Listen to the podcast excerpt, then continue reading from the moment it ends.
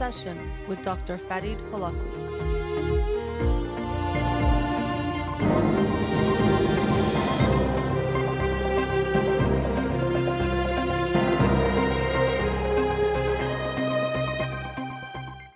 Good evening. Welcome to In Session. I'm your host, Dr. Farid Holakouee, and I'll be with you for the next hour here on Radio Hamra. Uh, on Instagram Live for the show. You can follow me on Twitter or Instagram or like my page on Facebook to get updates on the show or suggest topics or books for the program. And the shows are uploaded at the end of each week to my SoundCloud page and podcast on Spotify and Apple Podcasts. Let's get to the books of the week. The book for this week is How You Say It by Katherine D. Kinzler. How You Say It, Why You Talk the Way You Do, and What It Says About You. Um, looking forward to reading that book and sharing it with you um, next Monday's show. I ordered a few books recently um, that are all uh, books that are just coming out, so looking forward to reading some of those. Sometimes I feel like I'm ordering books like they're uh, Jordans or new pairs of shoes coming out because I get excited to read them as soon as I can. Um, but looking forward to reading this one, How You Say It by Katherine D. Kinzler, uh, and have some upcoming ones as well. The book of the week from last week that I will talk about tonight was a very, very interesting book. And it's titled Why We Believe by Augustine Fuentes. Why We Believe, Evolution, and the Human Way of Being. And this was a really, really fascinating book that it's one of those books that makes you, it forces you in a way to take a step back to think, what is it that makes us human? And it also forces you to, to take a, a different look at things that we might take for granted. We might just not even recognize we believe, as he discusses in the book, believing is so much a part of what makes us human, part of our, our niche, you could say, as he describes in the book. So a fish is in water and it doesn't know that it's really in water. Um, similarly, we as humans, as he describes that same analogy in the book, we don't really realize how much belief is a part of our life and our part of our way of being, actually. Now, he, he describes in the book that often people will look at what we believe.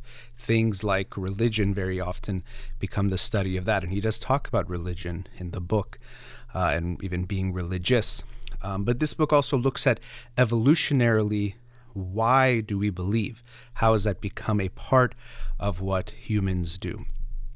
So um, I really enjoyed the book in that sense that it gives you an understanding of how belief even makes sense. What does it even mean to believe? And why it is that we as humans do it so much and might not even realize that we do. So it takes us through an evolutionary uh, exploration, even looking at other animals. Something like culture, we tend to think of culture as a human attribute. But actually, other species have culture as well, other animals.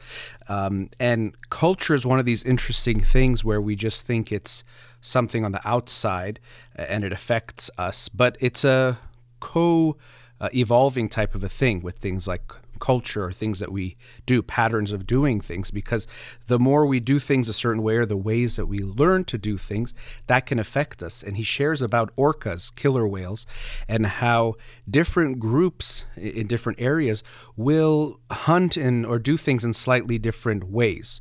There isn't exactly one way to do it, but that the ways that these orcas will do hunting in certain areas will actually over time uh, lead to how they evolve physically. So it'll physically impact their bodies and how they uh, change over time as far as generations go. And so, similarly, we see that human culture has affected us as much as we've affected culture. So, it's something that we co create. And we can see this uh, in various aspects of life. But looking at humans, uh, and as he describes, uh, you know, human-like creatures, hominins, existed two million years ago, and so we've been around in that sense, our ancestors, for a long time. Of course, even before that, our lineage goes back further. But really, looking at human-like um, animals or beings existed roughly 2 million years ago. And he shares how our development has created, uh, has led to this point where belief was possible a long time ago um, in ways that this might be able to be observed and how that this has affected us. Now, of course, looking at belief in history, if we're looking in an anthropological sense or looking archeolo- in an archaeological perspective, it, it could be a lot harder to understand. We can't know really what someone was thinking hundreds of thousands of years ago, of course. Even like right now, we can't really know what an animal is thinking. Sometimes we try to do that. But if we look at just fossils or different uh, things that remain, it's hard to know what these beings were thinking. But he does share evidence, things like, for example, art, or we look at cave paintings. That's some type of a representation of something. I have to be showing what I'm thinking if I'm doing cave art. Or even, for example, they find etchings on um, bones, a cow bone, uh, of course, a non domesticated cow. I heard him saying in a speech making that emphasis. But if we look at, there's etchings in that which shows something, something was being done. We are somehow creating something that's in our mind. Um, in a non material way and putting it onto this material object. And essentially, that's what we are looking at when we look at belief or when we look at also what he describes as transcendental experiences, which are experiences that are beyond the material, beyond what we can see. Um, things like experiencing awe. When you, for example, see a forest in front of you and are amazed at how vast and big it is and overwhelmed with this feeling, we talk about awe. Um, now, one thing I should note here from you is really fascinating reading this book earlier on, talking about other animals, he was sharing the experiences of some primates. They've attached cameras to them, for example, to see what they're seeing, essentially. And what we observe is that sometimes they seem to look at a beautiful image, like a landscape image, and stare at it for a while when really there doesn't seem to be any functional um, need for that. The, this primate, this ape, let's say, I forgot exactly what kind of primate it was. It, it's not benefiting, but it stayed for even a few minutes, I believe it was, looking at this incredible landscape, which in a way seems to be evidence, not clear evidence, but maybe a sign that there's some valuing of that beauty or taking it in or that awe, that it's looking at this beautiful view when it's in the midst of doing something functional. So I thought that was quite interesting. But in human beings, we see, of course, a much stronger sense of this. And so we're looking at our evolution, how we evolved to both our sociality being with one another, our brains expanding or becoming bigger, I shouldn't say expanding, but as our, our brains evolved as well. And again, all of this is a co evolution because then even we look at as our brains evolved, we were able to do things like discover fire. Exactly when that was is not clear, but it's, I forgot exactly, maybe more than 100,000 years ago, but don't quote me on that number. In the book, he describes a range of when that's likely possible. And with that, it also allowed for us to get more nutrition from foods, to then cook foods in ways that allowed it easier for us to get more um, calories. And I've read in other books how cooking actually is likely to have led for us to be able to have more calories to even sustain larger brains because we know that our brains disproportionately take up more of the calories of our overall bodies that would be by weight. So we need more calories in more efficient ways to be able to take care of our, ourselves or to be able to nourish that. So we see that there's coevolution in lots of ways. It's not just survival of the fittest man or some being against nature, but the ways that we affect our surroundings will have effects on us. And so when we think about humans, we are still evolving in that sense as we continue to uh, evolve, in some ways, devolve our environment with some of the things that we are doing, but we are evolving within that context as well. So as we develop in our brains and we start to even have social interactions become more prominent, what we also start to see happening is our ability to imagine things that are not here in many ways. Now, he might not explain it exactly in this way, but especially when we look at counterfactuals, I forgot his wording for this. But the fact is, human beings, we can predict things about our future. And to me, it's interesting when we think about predicting our future. Now, I might think about waking up tomorrow morning.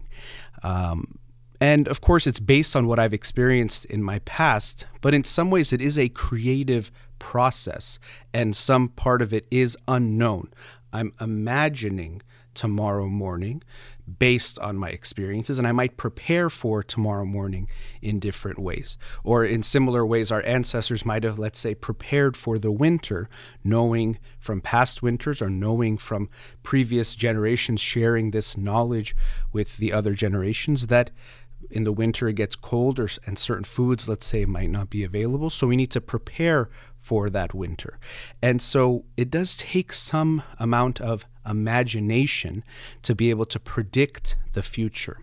And in this way, um, but he didn't get into anxiety in this book, but even something like worrying or anxiety, we can see how it's coupled with imagination or intertwined with our experience of imagination.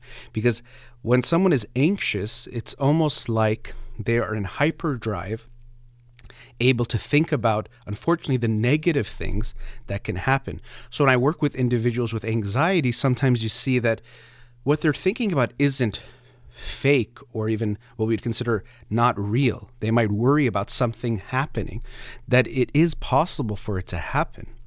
Uh, but they might be obsessed with it or the likelihood of that happening is likely what we might consider too much or too big that it can interfere with their functioning. So they might think of all the things that can go wrong, which in some ways can be a good thing. And that's why, for example, people who are anxious might be good at something like accounting, where they can be very particular about not missing any mistakes, or might be good at being, uh, let's say, a dentist, people who have obsessive compulsive personalities will be very careful not to miss any small thing, which can be beneficial in those ways.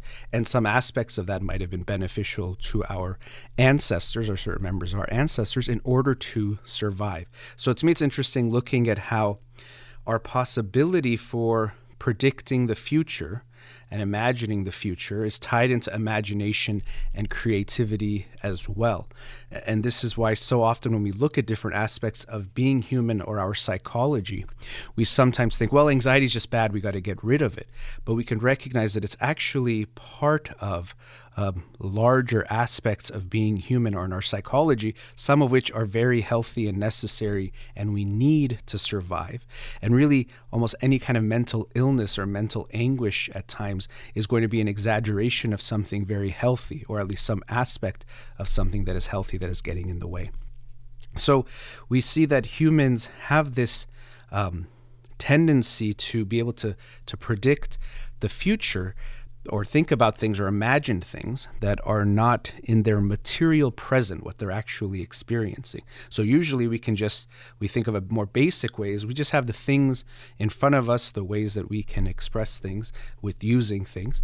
Um, but now we can imagine things slowly. We became more able to do this along with capabilities of language which also started to develop and based on the archaeological record we can see when this started to become likely to happen where um, physiologically, we could create language vo- with the vocal apparatus that is necessary, and also mentally, those aspects of the brain likely developed or the ways that was necessary, they, they became more apparent. So, this also can accelerate this process of sharing beliefs or communicating things to one another and expressing and experiencing these things.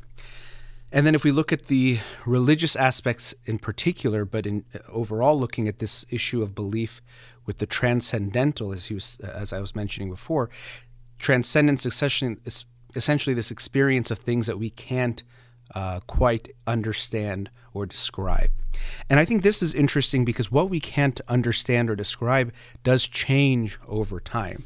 For example, as we understood um, stars and planets, we are now able to explain things that maybe our ancestors, even just a, not that long ago, but of course thousands of years ago, would not be able to explain.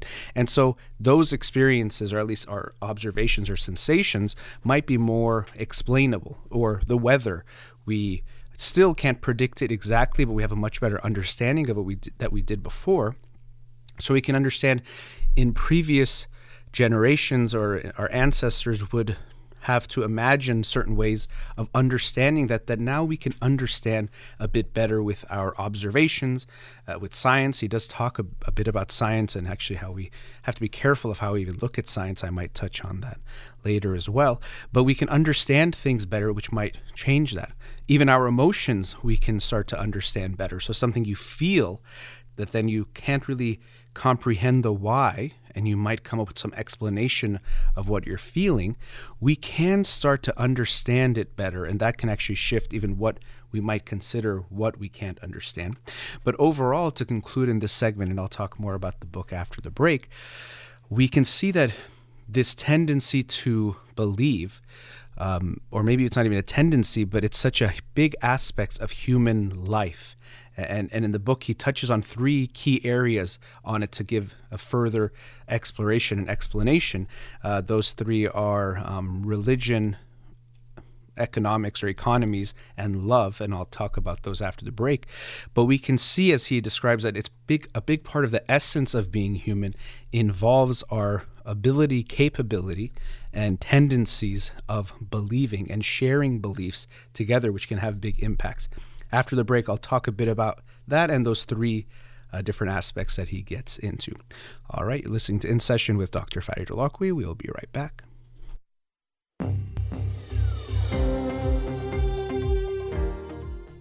Welcome back. So, continuing the discussion on the book Why We Believe by Augustine Fuentes. Uh, as I mentioned at the top of the show, really, really fascinating book. Uh, Dr. Fuentes is an anthropologist, and actually, um, these uh, this book was based on a series of Gifford lectures he did a few years ago. I think it was in 2018. Uh, and um, Gifford lectures, you might have remembered, I did a book by, by Carl Sagan last year that was based on his Gifford lectures. So, um, you know, he's following in some good footsteps both in doing the lectures but also which is uh, you know he was invited to do them and i think he very deservedly to give his take on things but also i'm glad he turned it into this book that I, I got to enjoy myself. So i hope you'll read why we believe by augustine fuentes evolution and the human way of being and that kind of subtext or subtitle there um, does explain that's part of our way of being as i was mentioning in the previous uh, previous segment that being human, it's a lot of it is about belief, and because, as he describes in the book, we are born. Um, compared to almost all other animals, but even other mammals and primates, humans are born very altricial or helpless and continue a lot of our development. In a way, you can say when a, a, we have a newborn, we are dealing with the fourth trimester, or we're still developing. We are helpless for a long time, but through that, we also take in a lot, not just physically, of course, through milk and touch and all of that, but we observe a lot in the people um, around us, and it starts to become part of our beliefs and our understandings in ways that we aren't even aware that we take on. Uh, and I think this is so interesting and important. Uh, last year, when I talked about the the book Seven and a Half Lessons About the Brain by Lisa Feldman Barrett, when she talked about how our brains create a shared reality, or in a social way, we create a, a shared reality. I think it's very important, and, and it relates to beliefs because sometimes we don't realize things that we have created as a belief and we take them as natural or a part of life. Because when something is in inst- is instilled in us from a very young age or even repetitively and made to seem very very important we take it to mean so much that it feels like it is naturally just the way it is. And this even is part of what takes place with things like race and racism, where when people have certain beliefs that have been instilled from thousands of repetitions of certain either messages they've been told or um, things they've heard, and especially if they're laden with emotional feeling, people passionately shared something with them, we can start to feel we are seeing just what are natural differences, let's say, between races uh, or between different groups of people, when really we know that the differences genetically between us. Um, he had a great quote. I hope I can find it. Um, but really, the differences between us genetically are very, very small as human beings. Even different uh, apes will show different, uh, have more genetic differences. I won't be able to find it, but essentially what he said was I think it was chimpanzees in like East Africa and Central Africa will genetically be more different than human beings all over the world, which I thought was quite um, interesting. When people think human beings, we might think we are so different, or we might assume we are so different. Um, clearly, that is not the case. I thought that was really fascinating. So I won't be able to find that, and I wish I'd made a marker of that. Um, but something very, very interesting. But we think we're so different, and we test it seems so real that, for example, skin color is so important. But skin color is, in a way, a belief that we've made important. It's not necessarily based on some kind of reality that we um, it has to be something significant. So, this tendency to believe is very human. It's the way we make sense of the world, the way we make sense of our lives. It's related to meaning and having meaning in different senses. Um, looking at, you know, different ways that belief has affected us, he goes into three major aspects or three different ways uh, that he looks um, more deeply at how belief affects us. And those three, as I mentioned before, are religion, uh, economics, uh, and or economies and love. So the religion section was very interesting. He doesn't go into specific religions to say if religions are true or not true. Uh, that was not his goal, and he even thinks that that's really not something we can really debate or understand. But um, you know, there was one subheading that I thought was really interesting that helps explain some of this mindset about uh, about religion. So he, it says, imagination, that ability to imagine, leads to beliefs, leads to religiousness, which leads to religions, or has led to, we can say, religions. So imagination is our ability to think about things beyond our here and now experience. Like I said, thinking about the future, thinking about a future that doesn't even exist, which is part of what anxiety also can be, is that we think of something that hasn't happened, but also that imagination can allow for good. I can see a problem and imagine a, a, solution in the future. So it's not obviously a bad thing only. But so imagination leads to the possibility of belief, to have a belief about things, an understanding, for example, that there is a God that affects this world or has created this world. Uh, also, we can see that our um, understandings of things like storytelling come into play as well. But nonetheless, that, that imagination leads to the possibility of belief, which then leads to religiousness, which being religious is different than religion. Um, I think sometimes people now, if they don't identify with a specific religion, will sometimes use the word spiritual to mean what he might in this book talk about being religious as opposed to religions.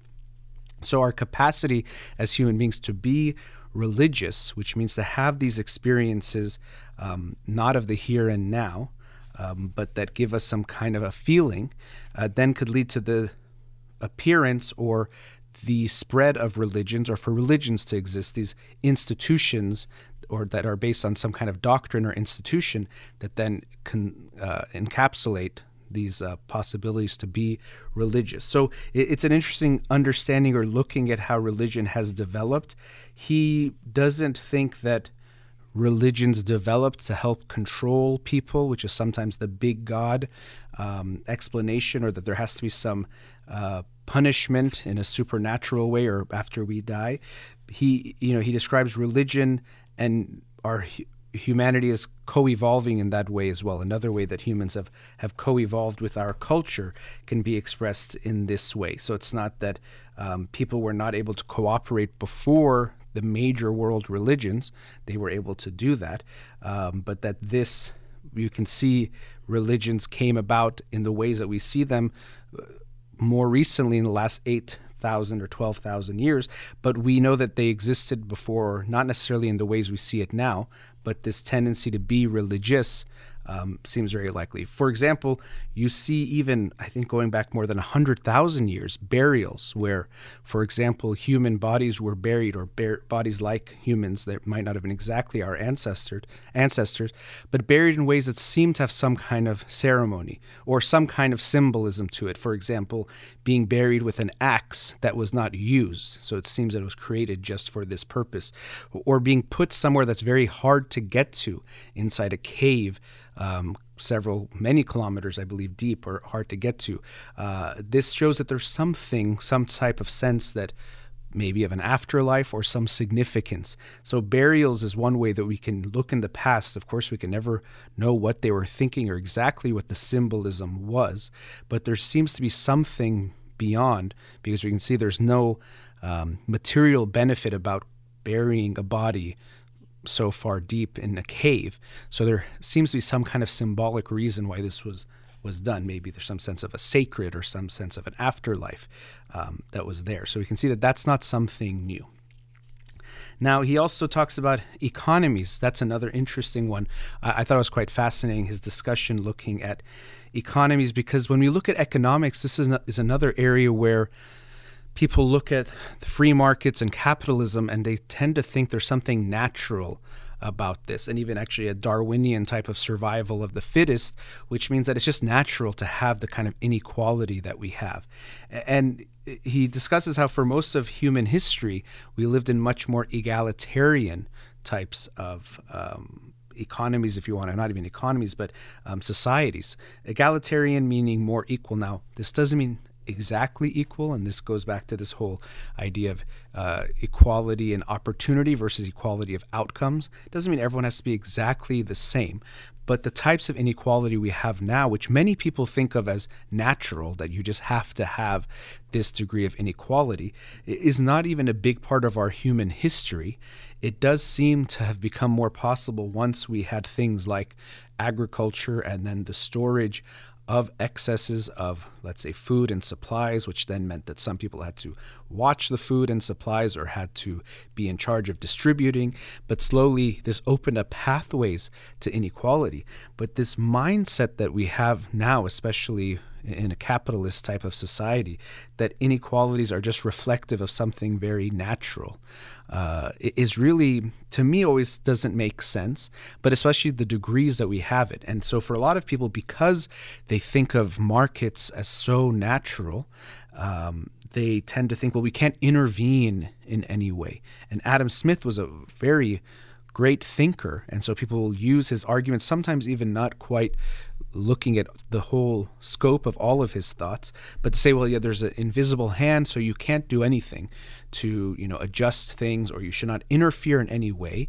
Everyone ask, acting in their best self-interest will lead to um, outcomes that make sense for everyone. But this is not the case. If we don't interfere, uh, we already do interfere to begin with.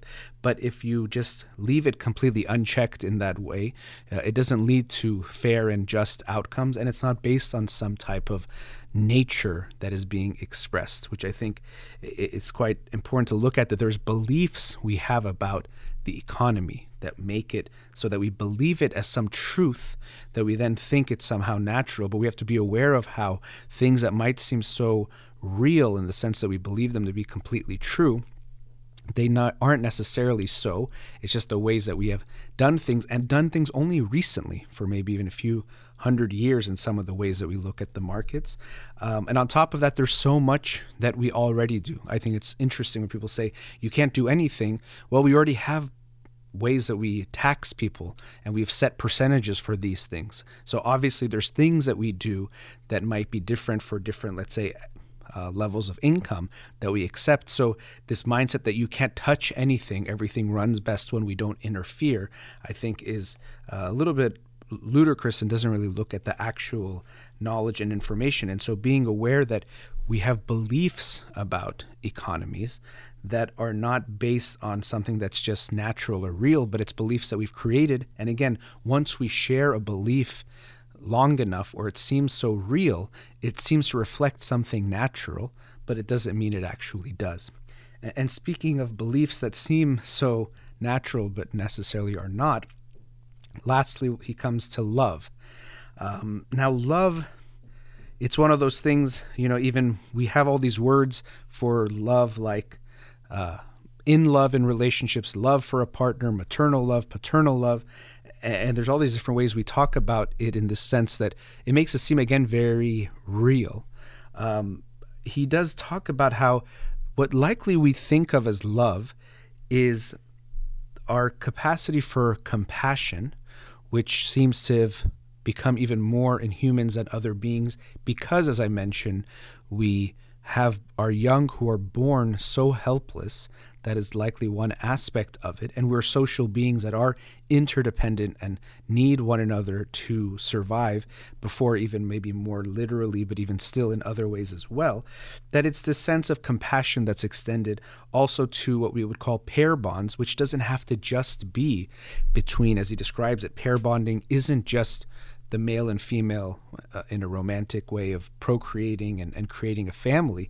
It could be even between individuals. It could have a non sexual type of relationship.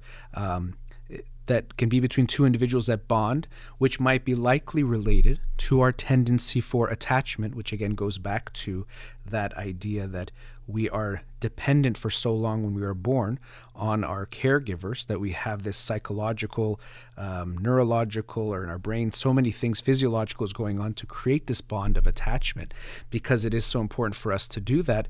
And that this is likely what extends in other ways to our experiences of compassion or what we think of as love. But then, you know, with the ways that history has demonstrated love, or we can say artists, singers, songwriters, movies, we now have these conceptions about loves, about love, that is much more a belief based on something we've created than something that is necessarily natural. So even thinking of monogamy as natural, it's more complicated than that. A lot of us want to just think of it as just a natural thing because maybe it feels better, which has a lot of um, potential reasons for it. But our understandings of love, it's important to recognize that it's not just based on reality purely or some kind of nature, but there's a lot more that goes into even our conceptions and our beliefs about love. Uh, even he didn't talk about soulmates, for example, in the book, but that's something I've talked about on the show or even working with clients. That sometimes people think, well, there's a soulmate, and I'm going to f- meet this person, and everything is going to be perfect, and we live happily ever after once I find that person. And actually, this belief to me can be very costly because it creates these myths about what you're going to experience with a partner, which might be very, very, or I think are unrealistic. And another aspect of, of soulmates quickly just a caveat that I think is important is when I've worked with some people and I see they believe in soulmates, you also see that it's not just that they believe everything is going to be so good there's also this other negative side where they think that no matter what I do to this relationship and to my partner, I'm going to keep it because it's a soulmate. It's destined by God or destined by the world or the universe or whatever it might be. And I think that's very dangerous because we have to recognize that any relationship is actually a very delicate thing. It's like a living being that if you don't take care of it, it dies, or if you hurt it, it's going to die. So if we have this mindset or this belief that there's a soulmate and that if I find that soulmate, then everything is just happily ever after and I, I don't have to worry about anything. I think it's actually quite dangerous when it comes to relationships. But coming back to the book, you know, it talks about how um, beliefs are so important and so much a part of being human. And I was very touched by the last um, paragraph of the book. So I'll just share that with you as I conclude my thoughts. So he writes Philosopher Simone de Beauvoir once said, One's life has value so long as one attributes value to the life of others by means of love, friendship, indignation, and compassion. The major way we attribute value is via belief, and I hope that we can better direct our shared beliefs and values to imagine, hope for, and create a better future. So, our beliefs can be very good and beautiful. Of course, beliefs have also led to some of the worst action that humans have taken. Uh, the opposite of that love and feeling connected and feeling like someone is part of you or feeling connected to them is to also imagine that there are some that are not you. It creates a feeling of us versus them, me or we versus them, which can also create horrible things. But I do think that we can create and be aware of shared beliefs that can hope for a better future, or create a better future, when our beliefs are steeped in values that we can recognize as being good, we can go towards a, a, better future with those beliefs. But first, we have to recognize that we have beliefs, even as the book is titled Why We Believe to begin with as humans, but also how we can create ones that are better for us in our future. So, I really loved this book, Why We Believe by Augustine Fuentes. Let's go to our last commercial break. We'll be right back.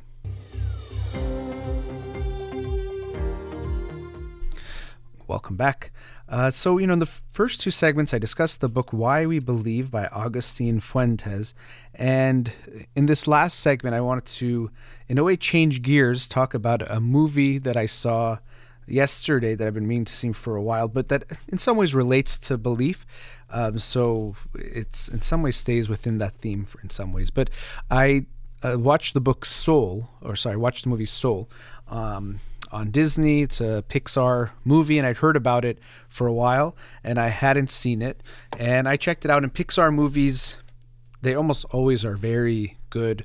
They they put a lot of time and effort into the story and all aspects of it, and the animations are amazing. Seeing what they do, so really did. Uh, enjoy the movie. I'll say this: um, I did. I enjoyed the movie, and so let me. I'll give you some ideas of the premise. But the premise is essentially see this this man was his name Joe. I don't remember his name now. Something like that. But he was a teacher, music teacher, but also wanted to be a musician. And we see what happens is it seems like he falls and he's going to die, and his soul is going to the quote, afterlife or the I don't know, it was the beyond something like that. But he doesn't want to go, and he comes back. And I had some. Um, a hard time sometimes following. I feel like there were some logical inconsistencies, and he went back to the before. So there was the great beyond and the great before, I think was what it was called. And the great before is essentially where all these souls, they're kind of like baby souls, are getting ready to go into the world and then they're going to be essentially, I think, matched with a person and be that person's soul. Um, but sometimes it didn't quite make sense exactly these things. Now, I know you shouldn't get too caught up in the logical consistency of a movie like this, where it's going into some pretty metaphysical type of things. But anyway, so that part was a little bit, um, for me, confusing. But then you see this exploration of this person looking at his own life. Um, so there's things about the meaning of life. And then, of course, things about you know we talk about beliefs as i was talking about in the book today this belief of having a soul. What does that even mean? Um, and that we each have our soul, uh, and, and, and so on. And, and so it was, it was interesting. I I recommend it as an interesting movie. So looking at some of my thoughts on it, what I also saw was when they looked at the souls, really what it seemed like they were talking about in a lot of ways was their personality. So in one part, kind of to be funny. It's like, okay, you five are going to be insecure. You four are going to be self self absorbed, and it would push them into this area to go through almost like uh, seemingly like a training or a camp type of a thing. Um, and so it seemed like they were talking more about a personality than a soul, whatever that, that means, um, so to speak. So that that to me was one thing that was kind of interesting. Now, and what I the the issue I had with that or what that brings up is is our even personality. Let's say you know it's hard to say what a soul is. Maybe I'll talk about some thoughts on th- that aspect. But what does it mean uh, to say our personality is it predestined? And definitely there does seem to be a considerable amount um, of our personalities that are genetic. But I don't think, of course, that's the whole picture. Now, I'm a psychologist, so of course, I'm looking at how you're raised, your upbringing, and how that affects you. And, and of course, that is a, itself um, a lot of unpredictability in what that, that looks like in that relationship. But I do think our environment, of course, has a big impact. I've seen some Mm, you know statistics things like 50% is genetic 50% is your environment now some people say that 50% it's not just any kind of environment but things that are unpredictable that, that's something that i was reading i do think of course things that we experience in our lives have impacts on our personalities but it, it's hard to say exactly how much and in what ways that is i think as parents you have a big impact on your children in what you do and you don't do, the type of love you show them. Uh, but it's a very complex type of interaction. And actually, it reminds me of the in this book where I was talking about things co-evolving, parents and their kids, there's a sense of co-evolution too, because you might do the same parenting to two different kids who have two different dispositions, and it might end with two very different results because of that. If you have, let's say, an anxious mom and she has a child, one of them is not that anxious and the other one is very anxious, the one who is not very anxious might get affected less by the anxious mom. The one who is anxious, there might be almost like this runaway kind of experience of the mom's anxiety makes the kid more anxious. The child being more anxious might act out, making the mom more anxious in how she interacts with that child or more uh, reactive. And the child might become more anxious. So we can see this kind of interplay. And so even when we look at nature versus nurture, in things like personality or upbringing, we see that it's a very dynamic interplay because it's not just like your nature doesn't affect how you're nurtured how a child is is going to affect how the parents respond and react to that child as well, creating a type of an interplay, a coevolution, so to speak, that can affect both individuals, but so that it'll actually affect the way the child is raised. And, and you get to see this firsthand when you work with families. Parents will tell you how we did the same thing with both kids and we got different results. And of course, some of that's because the kids genetically are different, but then also it's because the child being different, it's going to lead to different reactions to what the parents do. So I think being a parent is the most challenging role we can have in life. And then when you have multiple kids, that even becomes more difficult because, first of all, trying to make them first, uh, that them both feel loved equally, or if it's more than two, for them all to feel loved equally is very challenging. But then they're going to ask different things. So it's not like, oh, I've had a, a three year old before, so I, I know how to raise the second baby when they're three. It, it's going to be a different experience, and you have to be ready for that. So, the way you nurture the child, kind of in a way pun intended, but the way you nurture your child has to be tailored to their nature as well, or you have to be aware of that. It's not a one size fits all um, for how you raise your kids exactly. There are some techniques, there are definitely some values that I think are important to keep in mind, but there isn't necessarily one right way to do it. Now, this last few minutes of the show, I'll talk about the title of the movie was Soul. And of course, I'm not going to tell you, I'm going to explain to you what a soul actually is. Um, we have experiences that we might say are a little bit more complicated than what we can explain that can feel, as I was talking about in the book, transcendental. What, what am I feeling right now? I can't quite put my finger on it. But when I think about soul in the way the movie presented it, which also talked about personality, I think of also how we think of one another and how we experience one another. And the way I think of soul in that way or really when we sometimes think of the essence of a person let's say you think about your mother or your father or a family member or a friend or a spouse what you experience is a feeling about that person right so you say your grandmother and you have a feeling that is not let's say their soul per se but to me what i call that is like an emotional signature or I might think of a better type of word for that emotional fingerprint, maybe, but some kind of emotional signature that is unique. And when we think about feelings, we tend to think feelings are happy, sad, angry, surprised, uh, afraid. Um, and those are ways of, of categorizing feelings. But really, essentially, we could say there's an infinite amount of feelings that we can experience to the, to the extent that really never have you felt exactly the same thing twice in your lifetime because it is so much going on to each thing that you feel. You might even, you know, I'll, I'll give a quick example, kind of different, but has a similar feeling. I remember this is probably close to 20 years ago. I took an exam at school, I pulled an all nighter. And kind of as a reward, I went and bought a CD. So that tells you how long ago it was. And it was the I Am Sam soundtrack uh, which was I Am Sam was beautiful movie, very emotional movie. If you've seen it, you know I cried so much watching it. And then I put the the CD in, and I think the first song was. Um, I think it's called Across the Universe. They're all covers of Beatles songs.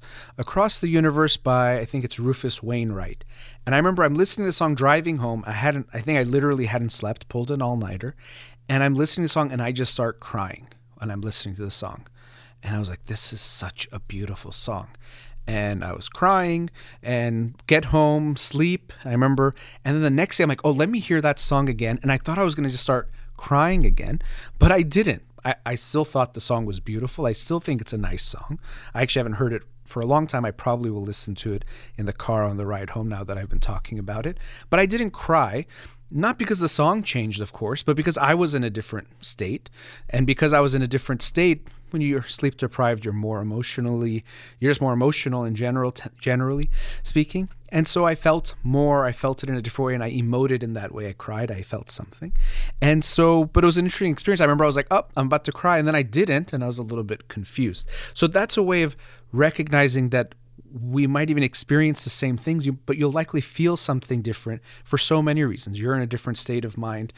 Um, and then, of course, if you're interacting with people, so many things happen. I was imagining, you know, uh, partners who've been together for a long time, they might have a sense of when they hug one another, but no two hugs are probably going to feel exactly the same to them in an exact way because of so many factors that go into that. So, uh, this kind of was in a way a sidetrack, but comes back to this idea of this essence we have when we think of people, which to me is like their soul, is the way they make us feel. So uh, I know we usually think of soul as something that's within each individual, but in this way we can see that the soul in this kind of definition is our experience of each individual. So our soul in that way resides within each person we interact with or or you know have a relationship with that's our soul. So your soul you can feel for example whether they're alive or dead your your a family member's soul because if you think of them look at a picture hear their voice something it, it brings back that feeling that you have that is them. That's the thing when you think grandma grandpa mom, dad, you you have a feeling, an experience. And of course the, the picture might bring it up even more because now you're remembering what you felt in their presence or you hear their voice. It can have that experience. And so in that way I think that our soul is what we share with one another and how we make other people feel in that way. That is kind of like a soul. And this is why you know, I didn't think of it this way till right now, but I'll share this thought. Hopefully, it'll make sense. When we think of life after death, we can't really know that. No one could claim to really know. But there's a way that we have life after death that we can make people feel things after our death because of how we made them feel when we were alive. So if your mother or father has died, they are gone physically, but emotionally you still carry them with you and you emotionally carry how they made you feel and the feelings they bring up for you. So, in that way, they have a life after death and how you emotionally experience them. And this is why, even if someone dies, your relationship with them doesn't end which I know it doesn't mean in this way of like ghosts or anything like that. And maybe even that's some of why we think of things like ghosts is because we can still feel them. You can still emotionally experience what it was like to be around that person. But if they're physically not there, then we tell ourselves, oh, it's their ghost is here. But it doesn't mean their ghost is there. Their soul or spirit in that way is there, like I was defining it or describing it, in that you are emotionally experiencing that emotional signature for you of that person, which makes you feel them. So you do feel their presence, but it doesn't mean that there has to be a ghost or any other explanation.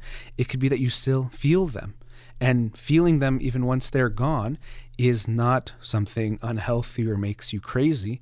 It just means that you still have internalized that experience and that relationship with them in a sense that makes it so they still do exist in your experience. You can think about them and feel them. You can imagine what would my loving grandfather say right now if I needed a consoling word and you might imagine and you've created that. We know we've internalized people's voices which becomes our inner voice overall. But to me, the essence of our soul it's this way our essence, our way of being. But to me, it could be interesting to think of it not as something that resides within us, but it resides in the ways we make other people feel. And hopefully that also inspires us and reminds us to be mindful of that soul in the way that we make others feel by the ways that we treat them, the ways that we interact with them, the kindness and the compassion that we show them. All right, that brings us to the end of tonight's show. A big thank you to Amir here in the studio. You've been listening to In Session with Dr. Fadi Holakouee. Have a wonderful night.